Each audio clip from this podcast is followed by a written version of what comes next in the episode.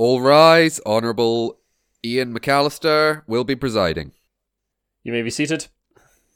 Mr. Shantler, we're here today to discuss your heinous treatment of Netrunner cards as viewed on YouTube in the last couple of days. You personally put up a video of you treating cards in ways, well, I'm not sure I can describe it for the jury, quite frankly. They have seen the video. I can see some of them are, well, sick to their very core with what they have seen. And I'd like you at first to give you some opportunity to explain your actions. I was just trying to help. I heard a lot of people struggled with storing Netrunner, and I thought if I just showed them, you can dump all of your cards into one box, completely loose, and then just shake it about, then that's a necessary part of the process. Your Honour, I am representing Mr. Chandler as his defence attorney, lawyer, man thing. And I say that Mr. Chandler is simply exercising his free speech, and I will be citing as precedent FNE versus in the case several years ago of satire laws. I see an interesting precedent, but in this case, did Mr. Chandler not then go on to say that he would stir the cards with a greasy spoon? I have evidence here from Twitter that this was indeed said. That was said, Your Honour, but again, I cite versus in satire laws. I will happily pass it over to my colleague in prosecution if he would like to make any claims. Thank you very much, Jamie. Yes, I am representing the prosecution as well. I will be fair and unbiased, and I have to. This is a heinous crime, as all good CCG and LCG collecting individuals saw that video, and many of them feel personally attacked. I cannot give any of their names because they wish to be anonymous and are entirely fictitious, but they are hurt. I feel personally attacked. And I'm the judge. I feel personally attacked. Well, I brought you onto the show, Mr. Chandler, to be an advocate for board gaming, to bring news to the masses, and here you are, tossing cards around in a box like they're, I don't know. I'll do it again. Leaves on the floor. You can't do it stop again. Me. Your Honour, as defence, I think Mr. Chandler's well entitled to be doing this. I'll shake the box once an hour unless my demands are met. I'd listen to him, Your Honour. I can't hold him back. Well, I am short and polled, and my judgment is.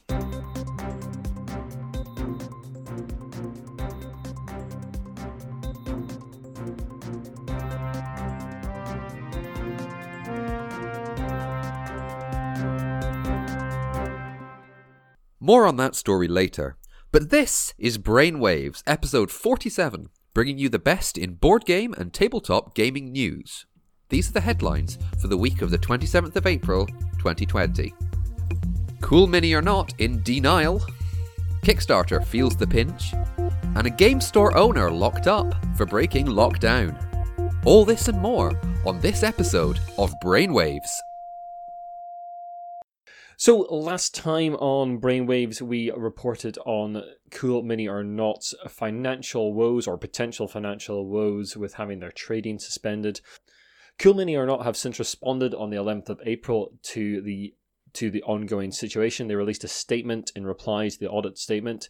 In it, Cool Mini or Not say that everything is business as usual, that the going concern noted by the audit is merely a technical term and it happens in their business plan from time to time, and that Simon is and will continue to be in business. Now, they do currently have a big Kickstarter out called Ankh, which is the sort of third part of Eric Lang's trilogy, Blood Rage, Rising Sun, and now this. And we have noted that the enthusiasm for Ankh seems to be a little muted compared to the other Simon campaigns.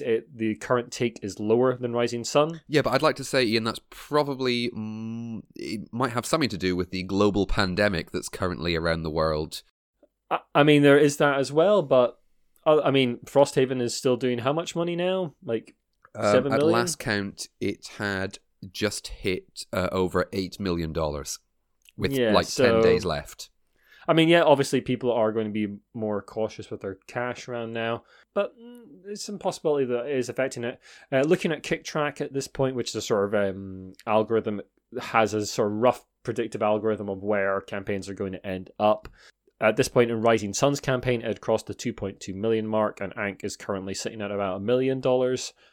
Ankh has both fewer backers and a lower average total at $99 compared to Rising Sun's $135 per pledge. So, don't know what... I mean, it's obviously not in trouble. It's going to get made. They've hit quite a lot of money, but not the usual cash cow that Simon usually see from their projects. Any further thoughts, folks? It's significantly more than Blood Rage already. But what's interesting is how much Simon have put into this. I suspect that they were expecting it to be a repeat or an increase on Rising Sun, whereas it's been a real drastic decrease. It certainly was getting pitched as that sort of Rising Sun successor, wasn't it? Absolutely, yeah. But you also want to look at, yes, it's a Cool Mini or Not game. Yes, it is a game by Eric Lang. Yes, it's part of this mythic trilogy, but also... this is a game now released, several years after we've seen a lot of these big Kickstarter successes, after those games have come out, after Gloomhaven has come out.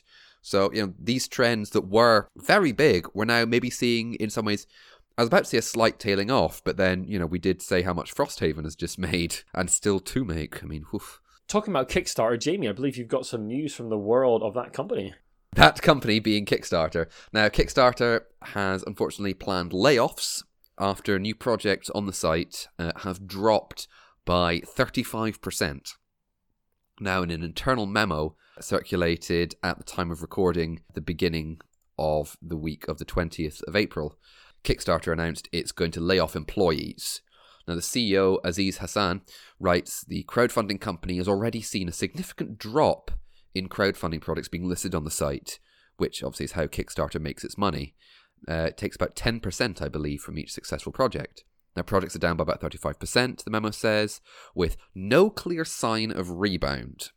Now, Kickstarter's recent union, officially recognised after a timely and narrow vote by the employees in February, has announced on Twitter they will be entering negotiations with the company. Now, we're seeing all over the world... stock market's taking a dip. Recently, the price of oil has hit negative figures for the first time in history. That's astonishing. Yes, this is having a huge knock-on effect. Now, who knows what's going to happen in a couple of months' time? Maybe there is precedent for markets having quite an uptick after a certain amount of time in the events of like major pandemics or major catastrophes. Whether or not that's going to happen and when it's going to happen remains to be seen. But we will keep you updated on this because we at Brainwaves and the Giant Brain, we went to bat for Kickstarter employees when they were talking about the union. I mean, I'll be honest, I think a lot of people were. But, the employees are very important. I do think it's interesting, the statement, no clear sign of rebound, because it's not... I mean, we're only a few weeks into this. And it's going to go on for a while yet. So I'd be really interested to see the numbers they are seeing. And also, like, the cash on hand at Kickstarter, I thought they probably had, is maybe a lot less than I thought it was. Because Kickstarter has been the preeminent crowdfunding platform for the last decade. If it's even that old. Don't honestly remember. But you know what I mean? Like, since crowdfunding has been a thing, Kickstarter has been the platform. There's been others about, but Kickstarter is the big boy. And you would think they would have a fairly significant on-hand cash flow, but maybe not, or maybe that'll come out in the negotiations. Who knows? We do hope that all the employees land on their feet and that the company finds a way to keep them on. I know the American sort of support scheme has suffered some problems, but we're not a financial podcast, so we'll not get into that. But Ian, talking about weird things going on in the States, a Florida game store owner has been under arrest for trying to deliver games. So yes, this is the news that a Florida game store owner called Galen Wood has been arrested for violating state and local stay-safe-at-home orders, according to Pinellas County Sheriff's Office. The game store owner has called the arrest a show of hubris by the cops and the sheriff in an interview with the Tampa Bay Times, and what an incredible phrase that is. That is wonderful. It really is. However, police say he was warned by deputies on 3 separate occasions and was told that delivery would have been okay. It was the curbside pickups that got Wood into trouble. Yeah, I mean, I can understand, like, game store owners all over the world must be really worried right now because they're not an essential service, much as the board game community, including ourselves, think they are. I I got a collection from Backline Games in Edinburgh today, and they're basically just operating a mail order service at the moment. Yeah, there are lots of ways to support your local game stores. Just do stay safe, folks, if you're going to. We'll be actually talking a little bit later in the cast about ways you can help them out. A couple of companies have started to put together kickbacks to stores when you order on their sites and that kind of thing. There's lots of ways to help them out, but so do check out your local game store if you can. Try not to buy from people like Amazon during this period if you can possibly avoid it, and help out your local stores.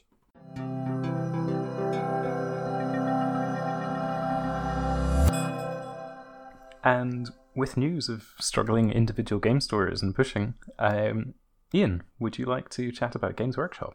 Yes, indeed. So Games Workshop has announced that they are contemplating opening stores around the world. Andy Smiley, global head of Warhammer Community Team, that's a bit of nominative determinism there, if you ever heard one, announced a pilot scheme today that, in line with local advice and government guidelines, some locations will reopen this week.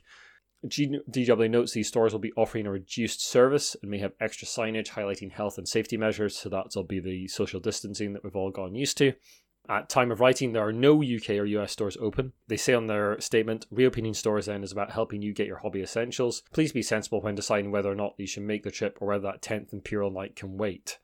Now, it is worth restating that's still going to be in line with local advice and government guidelines. Yeah, which at the moment in the UK means they're not going to be opening because they're not defined as an essential store. The bike shop I work for is still open and we are insanely busy, but we've had to put in all sorts of measures to make sure the staff and customers are safe. And I can only see this as applying to maybe the US at the moment, where there's a sort of state-by-state decision about whether things should open up again. There was speculation on Twitter that this would be applied in Germany, who seem to be lessening things a little. Of course, yeah, Germany's starting to lessen things off, isn't it? Yeah, okay. Yeah, and I guess they're going to try and get back to business as soon as they can. But yeah, we do urge you to still be cautious. I mean, things are going to start opening back up here and there, and there's still some talk about like some events going on this year. But again, a lot of this is still speculation because we all have no idea what's going on. So I think as much as we do occasionally like to do it, indulging in speculation is a fruitless endeavor, especially right now, as at least in the UK, you know, we're kind of living it and taking it in 3-week bursts. Yeah, very much so. Anyway, Jamie, something you can do from the comfort of your own TV is go to the Loop. Yes, we have news from the world of Tales from the Loop. Now, this is a role-playing game and series from artist Simon Stalenhag. That's my best try. I'll try that. It's based on his art. Yes, it is. The role-playing game is by Aegon, or the Free League. The Free League, yeah. And his art is an alternate Scandinavia in the 80s and 90s, which is kind of Scandinavian Stranger Things, I guess, is the shorthand for describing it. Now, in Tales from the Loop, it was, you know, you're playing a group of pre-teens who are going around, you know, solving mysteries and problems with some strange kind of future-y tech. There was a slightly older one for older kids called Things from the Flood. And now there is going to be a board game. Of course, it's a board game podcast. And there's going to be an Amazon Prime series, which I believe is actually out now, which I admit to having not watched. I have. I have seen the first couple of episodes. It's a kind of odd, slight... It's really pretty to watch. I'm not sure it's good yet. I haven't watched enough of it to figure that out. But it's an anthology show. Ring an endorsement, everybody. They've shifted the action to America. It's still based around the Loop, which is a sort of mysterious underground scientific research lab thing that the entire town is sort of like, everyone in the town sort of works for. And there's weird goings on. It's all about kids getting into weird situations and with the weird tech and things that are lying around the Loop. It's the first couple have been pretty good, but I need to watch more of it to really properly cast judgment. It's very, very pretty though. It's really beautiful to watch. Well, there is going to be there's going to be a board game. Local is going to be local kids. This is in the Swedish original setting. 1 to 5 players. You know, you're going to have days starting at school, and then you've got to then you can go exploring, but you also need to do dinner and homework. And there's going to be 4 scenarios in the base game. Which will each one will take approximately between 90 and 150 minutes. So that remains to be seen what those scenarios will be. We're seeing, you know, images of cardboard standees and miniatures for the game. Cardboard standees for the players and miniatures for the weird things that are showing up. I mean, I'm sad to say I haven't really played Tales from the Loop or Things from the Flood.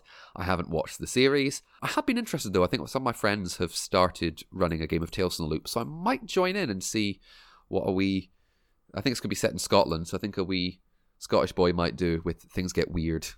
But if you have played it, or if the idea interests you, I'd definitely check it out. It's, at time of recording, it's currently sitting at £165,000, and it has smashed its funding goal. And there's 15 days left at the time of recording, so there's going to be about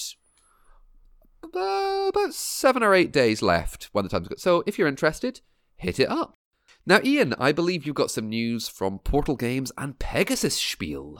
Yes, indeed, Jamie. This is the news that Ian was alluding to earlier, that Pegasus Spiel and Portal Games have kickback programs. So direct sales from Pegasus' site will have 25% of the sale sent to a German game shop of the purchaser's choice. Similarly, Portal Games have a kickback for stores in the States. Customers can get 10% off a purchase on the US Portal Games site, and the store that they choose will get 40% of the purchase. This is an incredible support for friendly local gaming stores. It's flat out just these companies giving their money away, which is incredible to see. I guess they're just acknowledging the importance of local game stores and that they need the support in these incredibly difficult times, and that they hope they'll stay open once we're out the other side of this, and that they can help support the companies in return. This sort of stuff will be remembered. The companies that stood by small game store owners and the companies that didn't, that this stuff will be remembered on the other side of it, or at least you'd hope it would. Great to see. Yeah, man. Fantastic. So, over to Jamie with some news about Czech Games Edition. Czech Games Edition, most famously known, possibly, for Codenames. I mean, there's a lot of other games they're famous for, but there's the first one that springs to mind, and probably, yeah, the one... I mean, Codenames has been translated into 41 languages around the world. And Czech Games Edition has started up a blog. And you may be wondering, why now? And in a post to the blog, Peter Murmak, I'm going to, again, that's my run at it. I'm doing the best I can. The CEO of CGE, Czech Games Edition, he said, why are we writing a blog now? Well, I don't know if you've noticed, but there's a global pandemic going on.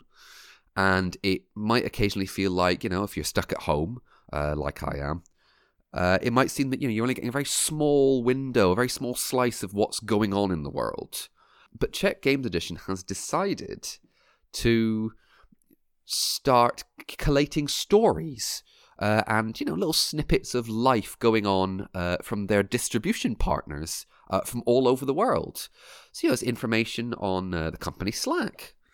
And it is looking like, you know, they're going to start putting up a series of these posts. And, you know, it's nice to kind of get a global perspective of this, to go, this is how it is in the UK, but maybe this is how these distributors are seeing life in South Korea, or how they're seeing life in Germany, or how they're seeing it in, say, South Africa. So it's I think it's quite a nice idea. Slices of life from around the world. I think it's a really nice idea, and it hopefully makes everyone feel a little bit more globally connected and kind of going, you know, you're not... Intellectually, you know that we're not dealing with this on our own. Yeah. But at the same time, it can feel that way.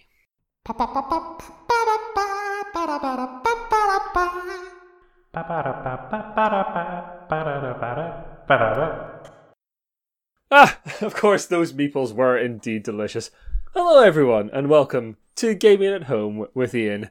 I hope you're all well. And this week, Jamie, Ian, and I are going to be talking about Roll20, the online tabletop RPG, virtual tabletop that you can use to play games like Dungeons and Dragons, Pathfinder, and a variety of other games. Have you had a chance to try out Roll20, Jamie and Ian? I have not, actually. How about you, Jamie? I have. I played a Dungeons and Dragons 5th edition campaign several years ago with it. I can't remember how long it ran. I can't remember how long we ran the campaign for, but I had a lot of fun. I thought it was nice functionality, generally, in connecting us and playing the game. it was fine. I mean, I've used it quite a lot to play a variety of games. I've run quite a bit of... I've run Blades over it. I've run more intense things like Dungeons and Dragons as well. And I've played in a few games. I'm currently playing in a game of Aegon, which is the new John Harper Greek heroes game on that particular platform with Gaz from the Smart Party and a bunch of other people. And that's been really, really good. So Roll20 is a virtual tabletop, as we said. And one of the things it can do quite well for D&D and that kind of thing is you can basically set up maps and do sort of like all the sort of tactical gameplay that you might want in a D&D 5th edition game. And what you can also get is if you subscribe, you can subscribe to it for free. You can just log in for free and play games totally gratis. But if you pay a little bit of money, you can get access to a bunch of different features, including dynamic lighting and all sorts of images and that sort of thing you can use to spruce up your virtual tabletops, make them look really cool. And I saw someone saying the other day that the program also accepts GIFs, so you can have whirling pools of miasma and all sorts in your dungeon, which look really cool. You had a setup with some various bits and pieces. What you'll also find in Roll20 is that some of the community have done some automated character sheets. Now, rolling dice in Roll20 can be a little complicated, especially if you're rolling a lot of dice at once. It can involve a little bit of a learning curve, learning how to tell the system to roll particular dice and keep certain dice and that kind of thing. Certain members of the community with motivation have put together their own character sheets for various role-playing games. Wizards have their own D&D sheets you can use on Roll20. And it just makes everything a little bit easier. You can sort of click on different parts of your character to do the rolls for that part of them. So there's a really good Blades, Scum and Villainy, and a great Aegon sheet as well, done by a group of people who helped John Harper out with his projects. They're really cool. They come up with little, sort of little animations and everything as well. Yeah, really, really good. I like to say something about Roll20, which is it's fine. The dice rolling, is nice, but don't use the voice chat or the video chat because they're kind of rubbish. Yeah, the inbuilt voice and video chat are patchy at best. We do recommend that you do not use them, especially if you're streaming or anything like that. If you want a decent fidelity, we'd recommend you use something like Hangouts or Discord or Skype, so some kind of other chat program, just so you can communicate better. I've always found the video within it kind of patchy and the voice kind of drops out in and out quite a lot. Maybe they solved some of those problems because I haven't tried using it for a few years, but yeah, it's always been not that great, unfortunately. It does have a bit of a learning curve, much like Tabletop Simulator that we talked about last week, but I think it is worth it, and again, it is better than not role-playing with your friends. We should get you on it at some point, Ian, and try out a game or two. Absolutely. I do want to run some Aegon at some point, run a couple of islands of Aegon. And some Blades in the Dark. I'd love to try that. Yes. Oh, yes, I've wanted to play Blades in the Dark for a long time. So, from what I understand, it runs through a web browser. Yeah, that's right. So, Roll20, it's not a program you need to download or anything. You can just go to roll20.net, sign yourself up there. You can go and search for games, that kind of thing. I've never used the search function to go and just look for games and sign up for games that way, but you can do that if you want to. That's roll20.net, folks. Roll20.net. Indeed, as Jamie says. Sorry, .net. Jamie is paid by the mention for Roll20.net. I think it's 10p a mention, something like that. I'd be so lucky. Indeed. But yeah, so you can sign up. You can basically use the community features there to go and look for games. I've always just used it to play with people I know already, so I can't really speak to how good those parts of it are. But I believe that people use it quite a lot for that kind of thing. It is designed around around the chunkier games like D&D and Pathfinder and that kind of thing. It's got a grid system and all sorts, but I've used it really well for Blades. So people who have done a lot of additional mods and that kind of thing for the Blades in the Dark system that you can reuse to do all your clocks and that kind of thing within it. And there's a great modding community around it, so you can always find bits and pieces for your particular game in there. It's a really good thing. I really like it. So if you'd like to play some role playing games, and it is really kind of only for role playing games. Yeah. Roll20. If you're looking for board games, as we've talked about before, Tabletop Simulator, for all its faults, is there. You can also run some role playing games. Actually, you can run role playing games with it. One of my friends got a mod for their homebrew their homebrew tabletop role playing game in Tabletop Simulator, and yeah, that works pretty well. But it is quite card based, so it works for TTS. Mm-hmm. Next time on Staying at Home at Ian, I'll teach you how to make dice stew. Twilight Broth will be available on Saturday, should you wish to check the recipe on YouTube. Ooh, Twilight Broth, I can't wait. Complicated and delicious. Yes.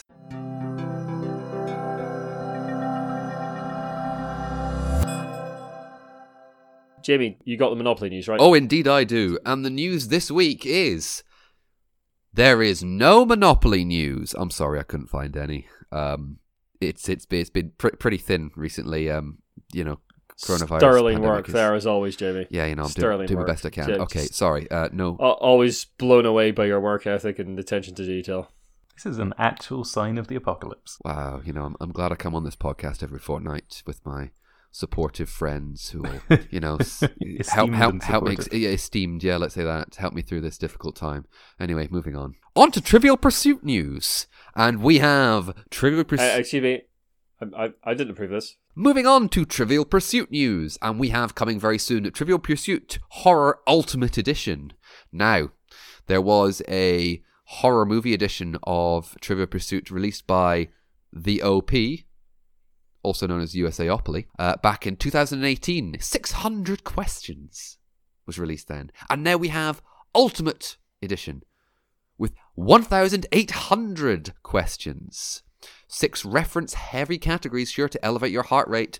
Gore and disturbing, psychological, killer, monster, comedy, and paranormal. The 6 pieces that you'll be taking around the board will have things like a brain with a meat cleaver in it, a creepy baby doll, a goat skull, a straitjacket, because, you know, that's fun, a zombie's hand being raised out of the ground, and what looks like some kind of strange box. It's a table saw. Live on this week's Brainwaves podcast, men try to identify objects from pictures. Yay. Yeah. It's a bandsaw. It's a bandsaw. If you like horror films, this might be something to have a look at. Again, it's another branded game, but always the issue with a lot of these games, a lot of these questions, like a lot of Trivial Pursuits or Scroll. I mean, a game I love, but eventually you're going to start running into ones like, oh, I remember this one. Even with 1,800 questions, you will run into ones that you've done before. I've been playing a bit of Drawful. Drawful. One of the Jackbox 2 games. Oh, that's really good fun. Yes. Yeah, we'll have to do that sometime. That's good. It's great. Yes, we could talk about this in the cast sometime. They're definitely board game adjacent. Yes, we'll talk about it later. Trivial Pursuit Horror Ultimate Edition is going to play 2 to 6 players, ages 17 and up, because you know there's some gory stuff going to be in there, and is probably going to be released sometime around the autumn in America for $49.99 of your American dollars. We'll see if it comes over to Britain. Anyway, moving swiftly on, we'd like to give a big shout out to our executive producers, the Lucky Sparrow Gaming Cafe. We were chatting to the folks from there just recently, and they are well. The cafe is safe for now. They have some government support, which is great to hear. Do give them a follow on Twitter and Facebook. I'm sure they will tell you of any other ways you can help them out during these difficult times. And we'd also like to give a little shout out to No Pun Included, who have just started a Patreon as well. They are doing extremely well. They've got an ambitious early target to hit to keep the sort of No Pun Included brand going, because basically they get all their money through consumer support. So it was originally through Kickstarter campaigns, and they have now switched over to Patreon for that. And yet we wish them all the best with that. They produce fantastic content that we all enjoy, and in order to keep themselves sort of free of any kind of influence, they need our help and support. So yeah, do go and check that out and toss them a few bucks if you can. And they're lovely, yes. They're very nice people, and their content is tip top. I think they're producing some of the best video content out there right now, personally. Ooh. It's great. I did ask Efka how much it would take to turn No Pun Included into a show entirely about his dog Bessie, and he said nothing. Free. Absolutely nothing. That's going to happen. Awesome. So there's videos about their cute dog. That's the good news. You could get rid of like news. All the rest of the news we just had in this podcast and just led with that, and that would have been I would have been happy. I am happy. I'm feeling very happy. That's the entire podcast. Next week on Dog Waves, pictures of my dogs. Just because you have 2 dogs, Ian. I mean, what more do you want, really? Dog pictures. Cats. What? Do you want to do the thanks very much for listening, Ian? I've got a bit strange. I think it should stop now. Right, ladies and gentlemen, thank you very much for listening. If you like what you've listened to, then the best way to help us out is to share the podcast around and drop us a review and a rating on iTunes. Now, you can also follow us on Twitter. We're at The Giant Brain. Our Instagram is Giant Brain UK. Our Facebook is The Giant Brain. Our website is giantbrain.co.uk. If you have any queries, questions, comments, any of that, send us an email at giantbrainuk@gmail.com. And we also have a Twitch channel where we've been streaming some games. Now, Ian and I had a game of Cosmic Frog with the developer Jim and his friend Wesley, and I had a lot of fun with that. Ian's doing Arkham Horror, and I believe it's Lair of the Clockwork God you're also doing? Yep, so Lair of the Clockwork God, 3 p.m. on Wednesdays. I'm playing Arkham Horror. I'm going to be going into the last part of Circle and Done. That'll be on our Twitch channel by the time this podcast goes live. And then we'll be doing some more bits and pieces. I'm reaching out to a few other publishers to get some streaming of their prototype games or upcoming games, and we'll announce that stuff as and when. If viewers are especially lucky, they can tune in to watch me throwing Netrunner cards into a box with wanton abandon, throwing the Netrunner cards across the room and shaking the box up. It's a sight worth seeing, I gotta say. It's the content everyone wants to see live on Twitch. Yeah. You're fired. I will fight this case. Also, I will prosecute him to the fullest extent of the board gaming law. I will also defend you, Ian, don't worry. I think we're stuck in a time loop again. Possibly. Right, let's leave this now so we can hopefully let the timeline sort itself out. Is this the top of the cast? I've forgotten. All rise.